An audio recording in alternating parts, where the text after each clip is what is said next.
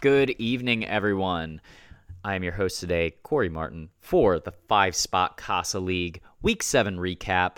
My cohorts, Zach and Stefan, are not going to make it to this. Um, they will be here for the Week 8 preview, um, but I actually am the one to blame for it. They're not slacking off. We were supposed to record yesterday, but I actually was unable to. I was doing a trivia night with my wife.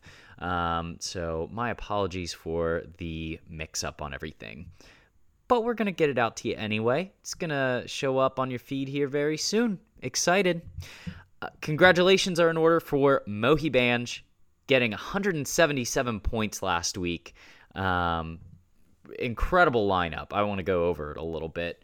Um, we talked about nailing the high scoring games, and you did it on this one. The Bengals scored 35 points, and you captured almost all the points that you can from that game. Joe Burrow scoring almost 40 points. Um, Ja'Marr Chase with 29, and Joe Mixon with 16.6. It's a when you can start your lineup with those players scoring that many points, it's just head over heels better than the competition. So congratulations there. Um, following up with Josh Jacobs in the four o'clock game, scoring 35 points, sets you apart. So awesome work. Um, after that, second place goes to to Connor. I believe you've already won some money as well. So well done there. 163 points. Third place, Poly Playoffs, 148.94. And fourth place to my man Tony, 143 points.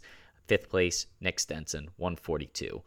Um, pretty high scoring week, guys. I mean, if you look at even 10th place, Joey scored 130 points. 10th place, uh, in well, 130 points, I should say, has won uh, the entire uh, week before. So 130 in 10th place means that it was a very, very high scoring week.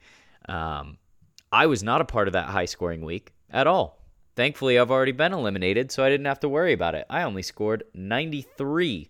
Thank you, Tyreek Hill, Tua Tagovailoa, for not doing anything. But what are you going to do about it, guys? It happens. Um, we had a couple people eliminated. Imagine it. Imagine that. We've got Sephiroth no longer in it. Morning, Joe. Sorry, guys.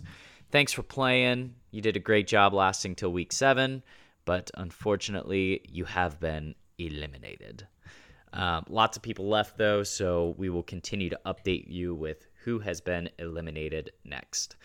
Um, got a bunch of good games to preview. I don't have a whole lot else, uh, a whole lot more to talk to you about on this pod, so I guess we'll talk to you during the week eight preview. Take care, guys. Good luck.